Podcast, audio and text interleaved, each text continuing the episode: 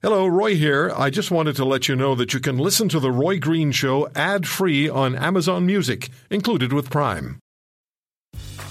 Grey's Anatomy, the most iconic binge worthy drama, is back, along with answers to the biggest cliffhangers. Will Teddy survive? Will Jo and Link finally find happiness together? Meredith returns along with fan faves like Arizona. You can now stream every episode of Grey's ever on Hulu and new episodes next day. Watch new episodes of Grey's Anatomy Thursdays at 9, 8 central on ABC and stream on Hulu.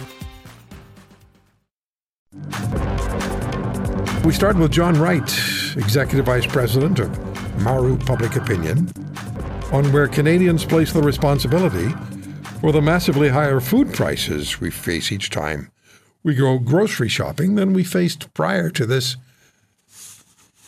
inflationary reality that we've been living with for how long, John? How long have we been living with this? Well, inflation, I guess, in in common day terms, would have started right after COVID. Um, to us going out to grocery stores and things like that and seeing it, but we all know that during COVID, because of the supply chain backups around the world, and then exacerbated by uh, the Russian invasion of Ukraine, we also have had compounding things before that. So, uh, and, and a little bit after, of course, the Russian invasion came only a year ago. We've had inflated costs within Canada and the world basically right after COVID started, but you would have expected by now it would have settled down a bit. That's why we have inflation around the world, and it is to a degree, but a lot of Canadians still see it at the grocery store with the uh, year-over-year inflation rate being as high as it is. Yeah, they talked to us about inflation having uh, been reduced, but not when I go to the grocery store. It hasn't been. And uh, let, us get at what uh, Canadians told you in the Yahoo Canada Maru Public Opinion poll. What did 71% of Canadians tell you? Well, 71% of Canadians are telling us that they don't believe food costs are going to go down anytime soon.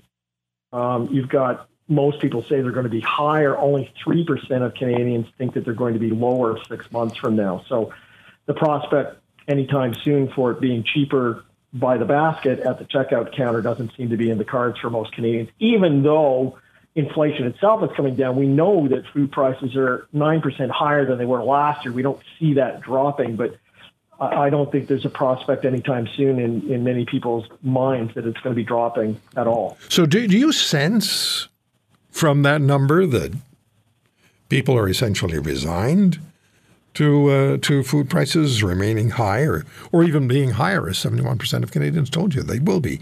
Are, are, are Canadians resigned to what's going on? That's a really good question. Um, I think it ties into the second part of the poll, and that is to say, well, why are they so high? I have to admit that, uh, and give you a bit of a scoop that I've just finished doing almost exactly the same poll in the United States, and we're releasing it with my media partner there, Forbes magazine, on Monday. So a bit of a scoop here is it is that there's a variety of reasons why Americans and Canadians think that food prices are higher. And in Canada, it splits out between four and 10 who believe that it's the grocery stores and the chains that are causing excessive profits through higher prices. So we pin the tail on the donkey with the plurality, four and 10, who say it's the stores. Uh, you get another 15% who say there are events beyond that, such as droughts and excessive flooding that are causing that. That's 15%. 12% say it's got to do with governments handing out too much money and inflation. And, uh, and 6% who say other. So all to say is that four in 10 people can get angry at grocery stores because they think it's where they're at. But everything that I've just listed here beyond that are really beyond our control. Uh, I mean, I can boycott, you know, the, the, the grocery store and say, I'm not going to buy vegetables at your place. I'm going to hunt them out at some place that's cheaper. And maybe I'll have an effect. And that, that's kind of fueling my anger. To most Canadians, the six and 10, they can have as much anger as they want, but they're placing the cause for this in places – that are beyond their control. You can be as angry as you want about things you can control. And, um, you know, four in 10 people in this country believe that it's got to do with people in the grocery stores who are running and making excessive profits. So I've got some choice. If I have anger about that, I can go and I can go somewhere else. I can go to Costco or I can go to Walmart or whatever. But beyond that, there's a lot of things I can't control. So suppliers, uh, 28% of people think that suppliers have increased their prices, and so I can't do anything about that. I also the 15% of Canadians who think that there are events like droughts and you know strikes at seaports sure. think that that's costed up, and then fiscal policies of government about 12% think that's the case.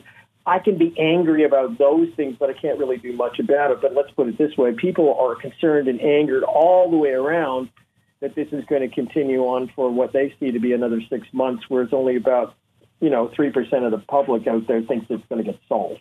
So, John, again, um, Pierre Poilievre at Pierre Poilievre last night posted uh, Chrystia Freeland taking questions from media in Prince Edward Island, and I was listening to this and I thought I have to play this on the air tomorrow, but also have to find out whether anybody's messed with this. I don't think so. Anyway, uh, I did uh, just to let everybody know. I did send a text uh, to the press secretary for Mr. Poilievre and said, "Was any editing done to this? Is this the way it aired?" I haven't heard back, but again, it's Saturday. Don't always hear back from people middle of the day on Saturday. So here is what John. Listen to this. This is what was posted yesterday on Pierre Poilievre's Twitter feed. Question for the Deputy uh, Minister. What do you say to Prince Edward Islanders who woke up to a significant increase in gas, diesel, and oil this morning between 6 and 8 cents per litre? Okay. Um, well, I have been talking about that with Heath and Sean. Heath and Sean and I had breakfast together before that. One of the key industries here on Prince Edward Island, in particular, is our tourist industry, and particular to that, our car tourist industry. People traveling from our region to this island to be tourists. With policies like the carbon tax and the clean fuel standards, which are by design meant to reduce consumption of fuel and reduce. Are you worried that's going to have a chilling effect on one of the key industries here on Prince Edward Island? Um, so yeah, I'm very aware of that, and actually, um, uh, with a couple of my colleagues, we drove here last night from Halifax. Uh, we very much believe in PEI. We believe in the tourism industry and we believe in the PEI economy overall. Um, today's announcement was about all of that. You guys are uh, nice. I did want to say one more thing, though. I don't need you to retread the ground you've gone over because you've answered this question from the other side. But you are facing a lot of pushback in this region, in particular from local politicians, local provincial governments that say this, they're not opposed to it, but it's coming too soon, too fast. They need more time to adapt. What do you say to that? I say I do really understand. Um, I really understand the challenges. A fact that still shocks my dad is I don't actually own a car because I live in downtown Toronto. I'm like, I don't know, 300 meters from the nearest subway. Um, I walk, I take the subway, I make my kids walk and ride their bikes and take the subway. It's actually healthier for our family. I can live that way. I can live that way. Okay. So I just want to make it clear we're not responsible for the music bad. That came from Mr. Poilievre's Twitter feed. John Wright, what do you think? What did what do you think what you, you just heard? Wow. Well, I wasn't the first I, word that came to my mind, but anyway.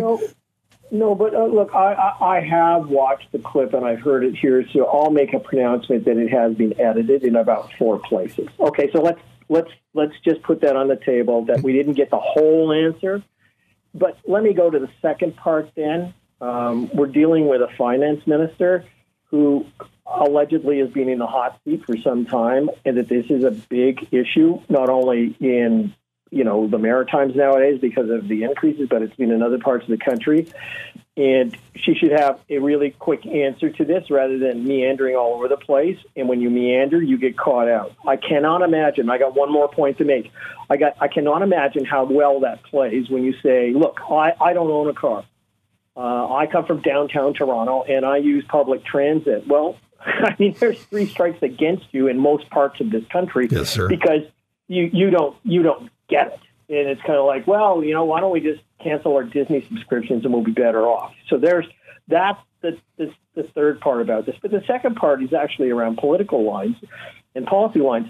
Look, 40% of the people in this country would vote for the Liberals if they had the reason to do so. And their environment policy on what's happening around the world, you can disagree with climate change or what's causing it. But when the oceans are getting stronger and we're seeing tornadoes even up to the Ottawa Valley, or we see Halifax getting dumped on with records amounts of, you know, and, and Europe's on fire, you can say, look, you know, we understand that carbon tax may be provoking, you know, this to come into effect quicker than some people don't want. But look around us. We've got something we have to respond to quickly. And what this is doing is transforming our industries to blah, blah, blah. You can do that, but you can say it quickly. You can tie it into events and you can be, you know, in tune with it so that those 40% and you only need 37 to get a majority are in tune with you what I just listened to, that's inexcusable. That's just meandering. And she's a, she's in a hot seat. And I can tell you, Roy, you and I know, she has just sent a letter to the city of Toronto saying we ain't bailing you out, mm-hmm. and you're, you know, and go somewhere else. She may become the lightning rod. She she wasn't moved because she's a finance minister. The prime minister's not going to change her seat because that would be an admission that she maybe hasn't been doing the job. But if she doesn't get her act together, she herself becomes the lightning rod and they need Toronto and they need the Maritimes right now because Mr. Poilievre is edging to the same level as they are, and that's not good news for them. She better get her act together, otherwise it's a reason to, you know, move against the government. So I, I just I listen to that sort of stuff, and you and I, as you rightly said, have been doing politics for close to 32 years, and listening to this stuff, that's inexcusable. It should be better, but that's what it is. Yeah, I, have never heard, honestly, I've never heard anything as banal as that coming from a deputy prime minister or a finance minister. But you think there was some editing done, eh? Oh no, no, no! Look, I think anybody who sees it, there is editing. It's, it's clear cut on that sort of stuff. But, but as I said, put that. But then, you know, at the same time, then Mr. Poilievre should be saying on his Twitter feed, if they edited, we did some editing. Well, you know, I'm not going to make it an issue with that. I mean, politics is politics, and people can take whatever they want to face value. People are hearing it now, and I'm just going to say it has been edited. But I'm going to move past that. When you're in politics and you're answering a question for the media, just like you and I are doing right now, you get to the point and quickly to your line. Quickly, you do it quickly so that no one can misinterpret it. And you know what? She stuck it right. She stuck her foot you know, in her mouth John, three times. I can't for the life of me imagine a situation, a scenario where I would accept an answer like that from a, from a federal or any political, um, a, you know, any anybody in political office. I, I think I would just lose it. And that's happened once or twice. And some of those people won't come back on the air. But that's just that's just so devoid of anything substantive. It's it's it's pablum. It's awful. Well, as I yeah, but as I said, the Maritimes are. If you look across the country, um, the Conservatives are leading by five points in Ontario, which is bad news. They've got to mm-hmm. shore up. The Liberals got to shore up there, but the Maritimes have slipped, and you and I know it's usually been a red curtain oh, yeah. out there oh, for absolutely. many years. You get the deputy prime minister and finance minister asking, though, answering that way, and you get it clipped and canned so that you can use it politically against you. Yeah totally bad news. Gotta better, go, buddy. better be very careful. If you want to hear more, subscribe to The Roy Green Show on Apple Podcasts, Google Podcasts, Spotify, Stitcher, or wherever you find your favorites. And if you like what you hear, leave us a review and tell a friend. I'm Roy Green. Have a great weekend.